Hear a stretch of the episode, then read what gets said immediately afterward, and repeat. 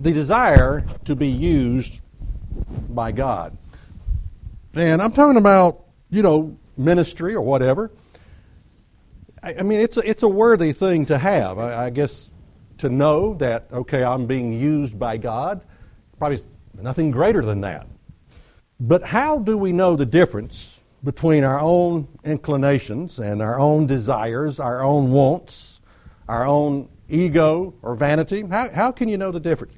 You know, I think one of the most misunderstood words out there is the word minister. As far as just the general concept of, of what is a minister. In fact, when you look at what Jesus said here, let's take a look at Matthew 20 and verse 25. It sort of contrasts, I want to contrast the world's view of the ministry to the biblical view of the ministry, toward the words of Jesus, what he said about ministry, what he said about serving, the desire to be used by God. Matthew 20 and verse 25, but Jesus called them and, unto him and said, You know that the princes of the Gentiles exercise dominion over them. And they that are great exercise authority upon them, but it shall not be so among you. But whosoever will be great among you. Now there's a concept. Man, I want to be great. Notice what it says Whosoever shall be great among you, let him be your minister. And we'll explain that in a few minutes. Uh, and whosoever will be chief among you. Think about it. I mean, a chief. I want to be the chief, top dog on the totem pole, whatever. Let him be your servant, even as the Son of Man came not to minister unto, but to minister and to give his life a ransom for many. Christ's ministry included his death, a sacrifice, something that we probably may not want to think about as we start thinking about our own personal ministry. But the word minister, it means to run an errands, you know, an errand boy, you know, go, go get this for me, uh, go do this, go do that, whatever. It means uh, an attendant, you know, so you used to have service station attendants, you know, they would uh, fill your car up and wash your windshield, check your fluids, you know. uh, a waiter. Well, these are concepts that we're familiar with. You know, a waiter, attendant, an errand boy. And then the word servant basically means a slave. Get that, a slave. I mean, literally or figuratively, a bondman, a servant. When you compare that to what Jesus just said, to the world's concept of ministry, you might think about, okay, a million dollar income. You might think about people, a guy flying around in a jet aircraft and begging for money because he needs a jet aircraft to get to his next service or whatever. Uh, fame, fortune, adored by the masses. I mean, just look at the Pope. I mean, look, look at the, the, the, the, respect and how the adoration and loved by all and appreciated. It's quite a different contrast. It's quite a different contrast, the world's view of a ministry compared to, like something that Jesus said. I'm not going to turn there, but I'll give you the reference. Matthew 24 and verse 9 says, Then they shall deliver you up and be, to be afflicted and shall kill you and you shall be hated of all nations for my name's sake. Now, you start making these comparisons. I mean, okay, I just said, okay, I'm going to be hated for the name, for my name's sake, for Christ's name. As you look, I mean, was Billy Graham hated? I mean, take your pick of your favorite preacher out there. Do, would you say that they're hated? Well, I think most are not. Most are not. How much does this world's view of the ministry confuse us to the real purpose of the ministry as laid out by Christ Jesus himself. Well, I think there's a great amount of confusion. We have in our mind that, okay, ministry, this is what it's all about. And you watch some of the television programming and you think you get these concepts about ministry and it's, it's grand and it's great and it's wonderful and it's something to be desired. And then you contrast that with things that Jesus said. Well, let's, let's, let's consider this verse Luke 2 and verse 52. Luke 2 and verse 50, 52. I'm going to try to make a point here. Luke 2 and verse 52. It's going to take a few minutes to make this point.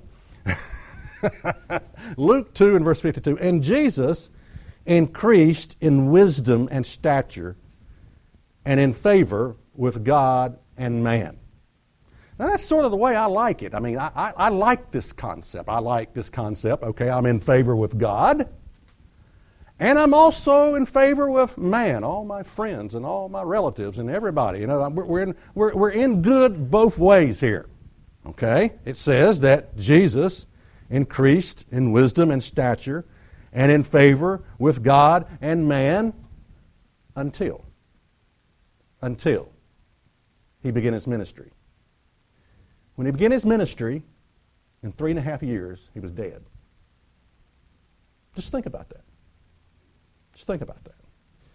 Now, I'm going to, I'm not suggesting you do this. We know why Christ had to suffer, we know why Christ had to die. But, and I'm just, I'm going to say something to try to get you to think. Not that you'd have a goal to do this. but if you had a goal and you said, in the next three and a half years, I'm going to get myself killed. the conditions are you can't break God's law and you can't break man's law. Now, you could go out and do something stupid and get yourself killed, yes. But you cannot break God's law and you can't break man's law. How would you go about getting yourself killed? What would you have to do? Who would you have to offend? Who would you have to upset? What would you have to say? Who would have to hear you and say, I want that person dead? What would it take? What would it take? Not, not that I want you to do that. I'm just trying to get us to think. We're talking about concept of ministry versus, you know, Christ's ministry, what he said, versus the world's definition of a minister. Let me spell it out for you. Most ministry is about, I think, favor with man. That's how you get the results that I just talked about. Okay? That's how you get the million dollar income. That's how you get the jet. That's how you get the fame, the fortune, the adoration, the masses of people coming to you, respected by all, loved and appreciated. That's how you get the mega church. Favor with man. That's how you get it. You can go out and start a church today and get that if you wanted to. If I wanted that, I'd quit worshiping on Saturday. I'd quit keeping the Sabbath. First thing I'd do is start going to church on Sunday.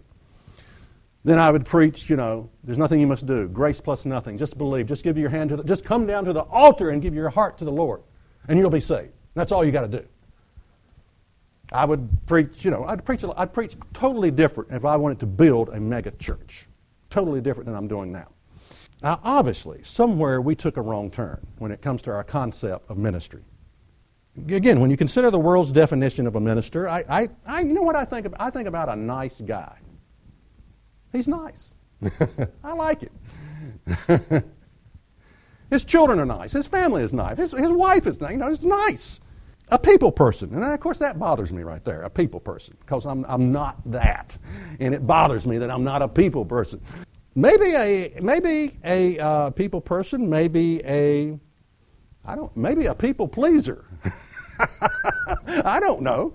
Another thing we fail to realize is the condemnation that the Word of God has toward the ministry. Take a look at it. Jeremiah 23 and verse 30. Jeremiah 23 and verse 30.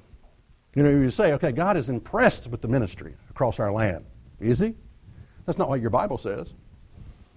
He says He's very displeased. Very displeased. And this is one of the reasons why. Jeremiah 23 and verse 30. He says, Therefore, Behold, I am against the prophets. Fill in the word preacher. I'm against the preachers that dot your land, says the Lord. They steal my words, every one from his neighbor. Now, you know, you'd say, well, I don't understand that. What do you mean we steal God's word? Well, the way you do this is by not speaking God's word. You know, you, you go to church, you hear a short introduction, one scripture, and then the minister elaborates on that, and that's it. That's all the scripture you get until the next Sunday. One scripture that is elaborated on, and that's it. One of the ways you steal the words is by not speaking the words. You know, I, I do more quick, I put up more scriptures in a 30 minute program than you're going to get in a month of Sundays, you know, than, than you would get in a month of Sundays on one 30 minute program. So, you know, I am against the preachers, says the Lord, they st- who steal my word. And one of the ways you steal the word of God is by not speaking it, not, not talking about it, not quoting it. Again, the world's definition and the reality of Jesus' words about the ministry. You have the world's definition of ministry, you have Christ's example of his own ministry. He started his ministry, three and a half years. He was killed. Uh, you shall be hated of all nations for my name's sake. Now, the desire to be used by God, there's nothing greater than that. To know that you're being used by God. But how can we know the difference in our own inclinations, desires, and wants, and egos, and vanity? You know, what's in control here? Well, I, I want to. I got eight, probably eight points here. I want to go through. Number one is Psalms 39 and verse 5. I think this is a starting point for any type of to be used by God is to realize what is man. Psalms 39 and verse 5. Psalms 39 and verse 5. it says, Behold, you have made my days as a handbreadth, and my age is as nothing before thee. Verily, every man at his best state is altogether vanity. At best, I'm vanity, you know, emptiness, um, unsatisfactory. I think with any ministry, you start with the condition of man, what we are. And that is, the condition of man is at his best state. It's altogether vanity. The very best vanity. It's sort of where you start. I think the world's definition of the ministry caters to the vanity of man. In other words, there's much to be desired money, fame, fortune, praise, adoration, respect. It, it, it, sort of caters to the vanity of man. You know, Jesus talked about a foolish man that built his house upon the sand. He talked about a wise man that built his house upon a rock. And you know, you can build, when it comes to serving God, you can build, and the truth of the matter is, the house, both houses, where it's built on a sand or built on rock, takes the same amount of time. From the road, it doesn't look any different. They both look great. They're, they're both wonderful homes. You can spend a lot of time building a ministry upon sand. And, and, and here's the thing the world may love you. The world may love you. I think one of the things that we need to look for when it comes to being used by God is, is, is this one point two things praise and criticism. Praise and criticism. If, if all you're getting is praise, what does that tell you? That's not, that's not a good thing. If all you're getting is praise, everybody loves you, that probably tells you you're not doing something right. if all you're getting is criticism, well, that also tells you that, you know, if, if God is calling a person, they will like you. If God is opening a person's mind, they will like, they will appreciate and respect your ministry. If God is, so you will get praise from those that God is calling. So I think it's a, it's a, it's, it's, now if you're not getting either one, you're not getting any praise or criticism, that's probably a dud ministry right there. That's what I would call it. Uh, you should be getting, you know, a little bit of both, I would say, or maybe a lot of both. Now, I think also that you have to rise above your critics, but I think also you have to rise above the praise of others. Just because someone pats you on the back and says, Boy, I really like that. That was a really great message. You have to take that at face value. It doesn't mean a lot. It doesn't mean a lot. You know, you have to rise above the critics, you have to rise above the praise of others. I'm just saying that we need to be aware, aware of the vanity of our own human nature in, in identifying, okay, is this really of God or is this my own inclinations, my own desires, my own, th- my own thing I'm wanting to do here? All right, number two, to be used by God, your ministry must reach a dying world. I think this is important, and, and that is outside of the body of Christ. That you're, uh, the people you were trying to reach are outside these doors. You know, a lot of times you have people that just want to minister, and it's nothing wrong. That's one of the gifts, ministering to the body. I mean, that, that's one of the gifts. But I think it also, we have to consider a world that, needs, that is dying. That is dying. I say that because of some statements that Jesus made. I'll give you the reference here. You don't have to turn to these. Mark 16, verse 15. And he said to them, Go ye into all the world and to preach the gospel. So we're told to go outside the doors of your church, go out and reach a dying world, a world that is dying in their sin. Go ye therefore. And then Jesus said in Luke 10 and verse 2, He said, Therefore I say to them, The harvest truly is great, but the laborers are few. Uh, pray ye therefore the Lord of harvest that he will send forth laborers into his harvest. So, what's Jesus' concern? Laborers into the harvest. Laborers into the harvest. That's his concern. I sort of look at people in the church is, is, is that you got it made. You, you don't really need a lot of help. I mean, you, you're already, you know, sure you need to be ministered to, but, but the, the real problem is those outside of the church. Uh, those outside of the church.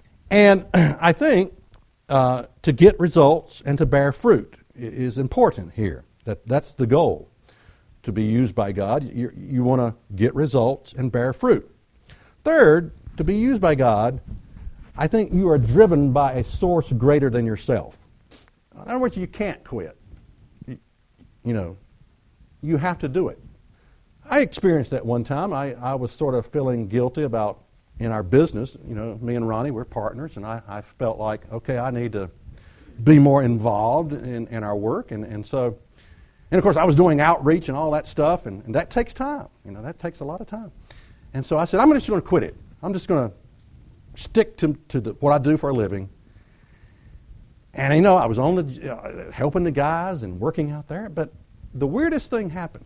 I, uh, inspiration came out. I mean, it's like I was getting all this inspiration for another program, you know. And I was in my notebook. I was writing down. I was eating lunch, and I, I filled up a whole notebook of ideas for outreach. And I thought, this is crazy. I can't get away from this. I mean, I, and you get to a point where you think, I've got I can't just drop it. I've got to do this. So, again, to be used by God, you are driven by a greater source than yourself.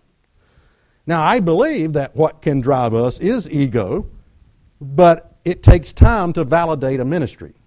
Over time, you're to get results and you are to bear fruit. That's what you tell over time. Okay, am I bearing fruit? Am I getting results? To be used by God, it's not about money. Not about money. 1 Peter 5 and verse 2. And I'm, I'm going to read this from the contemporary English version. I switched here. Usually I use the King James, but this is uh, just I like the way this said it more. Jesus as a shepherd watch over their uh, just excuse me I can't read. Uh, just as a shepherd watch over the sheep, you must watch over everyone God has placed in your care. Do it willingly in order to please God, and not simply because you think you must. Uh, let it be something that you want to do. It's strange at the feast this year. Chris, Chris came up to me and said, after the sermon, he said, "Are you enjoying what you're doing? Did you enjoy that?" And I never thought of it in the sense of, "Am I? Am I enjoy? Did I enjoy giving that message?" And but his point was a good one. You know, you should enjoy it. If you're serving, you should enjoy it. To be honest with you, I enjoy the outreach more than I do the, the, the, the, the ministry part, but I, I do enjoy the outreach very much. But it's a good point. You should enjoy it. All right? Instead of something you're doing merely to make money. Now, here's the problem. You know, a lot of times we think if I had more money, I could be I could do more ministry, I could do more outreach. And so I will devise a way I can make money. And you know, it reminds me of the story of Abraham and Sarah. You know, they said, You're going to have a child. God said, You're going to have a child. And they, they said, well, I got to do it my way. Let's do it this way. And they sort of run ahead of God's will. The bottom line is this if you need money, if you need more time for the ministry, God can provide that for you. You don't have to come up with your own way of doing that. But it's, it, again, it's not, not about money. Rebecca's boss was, she told me that her boss was sort of shocked when she told the, him that our ministry in our tradition is not paid. I mean, we, we I, I, I have a job, full time job, and uh, it's, it's not, and he, he couldn't believe that. And he thought about it and he said, well, it's probably best. it's probably better to work it that way. You know, Paul was a tent maker. Occupational ministry, ministry, occupational ministry, it's not very effective.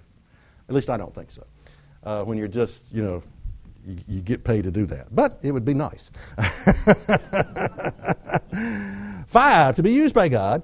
This is simple the willingness to wait, patience. Uh, Acts 1 and verse 4 says, And being assembled together with them, commanded them that they should not depart from Jerusalem, but wait for the promise of the Father. You know, that's tough to do. But I do want to say, when you're waiting for God, all the time you are busy working. You're not just sitting there looking, staring at the wall. You're waiting for God. You're working, you're busy, you're working, you're doing, and you're waiting for God's blessing to come. And it will, if, if, if you stick with it, I might add, if you stick with it. To be used by God, I think another point is humility. Humility. And that's, um, I'll tell you a little story here. Something happened to me at the feast, and I'm not, I'm not using this as a, to boast or anything. It was, uh, I was, someone told me I was humble and I didn't know it. Uh, uh, I, I, I, did, I, it, well, it was at the feast, and uh, they had the blessing of the little children. And Mike said he wanted the ministers to come up for the blessing of the little children. Children, and I, I thought, well, I'm not a, I'm not a CGI minister. I mean, I'm independent, and I'll let them do that. I'll let them, you know, because let them go. Well, Mike came up to me later, and he said, David, he said, when I said ministry, I, I meant you too. And I said, well, I said, y'all, y'all, I, I thought CGI ministry, and, and y'all would do that first. I want y'all to do that. And uh, he said, uh, he said, I want to thank you for your humility. He said, don't ever lose that. Don't ever lose. And I, th- I didn't even know it, but I just thought, you know. And then I started thinking, okay, how many people would have jumped at the opportunity?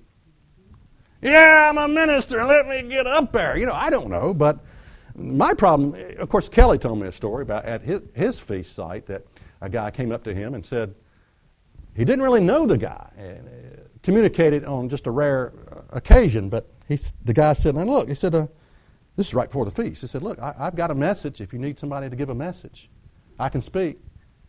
Well, the scheduling of the feast is done four months in advance. You don't change those schedules once they're set. But it's just, you know, and I shared him with him my little story. All right, to be used by God. The next seventh point is what I call the blindness of a servant's heart. The blindness of a servant's heart. Matthew 25 and verse 36 says this. Matthew 25 and verse 36. You know the story. The sheep and the goat. Then shall the righteous answer and say, Lord, when did we see you hungry and feed thee, or thirsty and give you drink?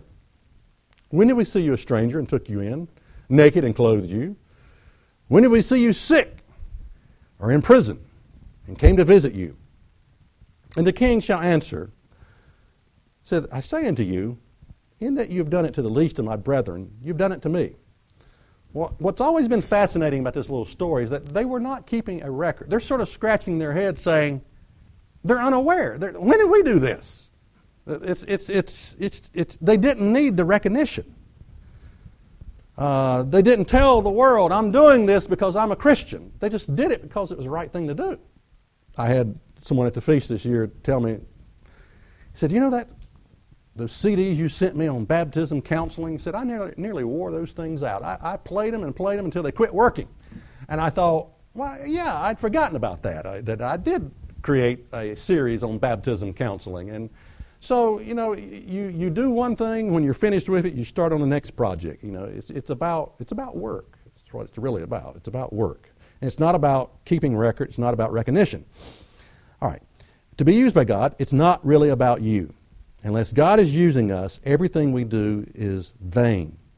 I like to look at being used by God as an instrument. You know, I have a toolbox. I got some nice tools in my toolbox. And, and as a mechanic, I'm not a mechanic, but I try to do that. Uh, I got some experience, but those tools, as great as those tools are, are of no value until the master mechanic comes in there and picks it up and uses it. And I like to visualize us as a tool. And, you know, we're a tool in God's toolbox. But you are of no value until God picks it up and uses it. All right, last one here was uh, witnessing and uh, speaking the truth uh, to people. Speaking the truth. I, I think that was what Jesus' ministry was really about, speaking the truth. You know, it's hard to speak the truth to people. At least I think it is. I, you know, even in areas that you try to minister, like one time we were trying to help poor people, and I would answer some of the calls. And, and I would hear some of their sob stories. And, and I thought, if I told that person what I really thought was their big problem, they'd come and kill me. I mean, you know, I mean, I mean how, how do you tell a person, uh, well, your real issue is, you know, I don't want to use some of these examples, but I mean, it was really, I realized, okay, even in a ministry of trying to help people, that if you tell them what you know is really going on, you're not going to be liked. You're going to be hated. And Jesus increased in wisdom and stature and in favor with God and man until, until he began his ministry.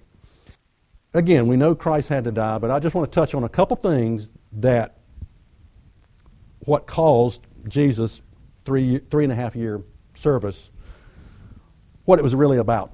Number one, uh, Jesus was perceived as a political threat. He was perceived as a political threat. Now, if you don't believe that, look at, look at John 11 and verse 47. Let's, let's turn to this. John 11 and verse 47. Then gathered the chief priests and the Pharisees a council and said, What do we do? Speaking of Jesus. For this man does many miracles. That's John 11 and verse 47. If we let him alone, all men will believe on him, and the Romans shall come and take away both our place and nation. That's purely political right there. If we don't do something, he's doing many miracles. We've got to do something about this man. Or they're going to, the Romans are going to come away and take, take away our place. That was political. When evil is present, pure religion condemns it. Think of John, you know, John the Baptist. It's not lawful for you to have your brother's wife. You think about who he told that to, who, who, he actually communi- communicated that to. That was powerful.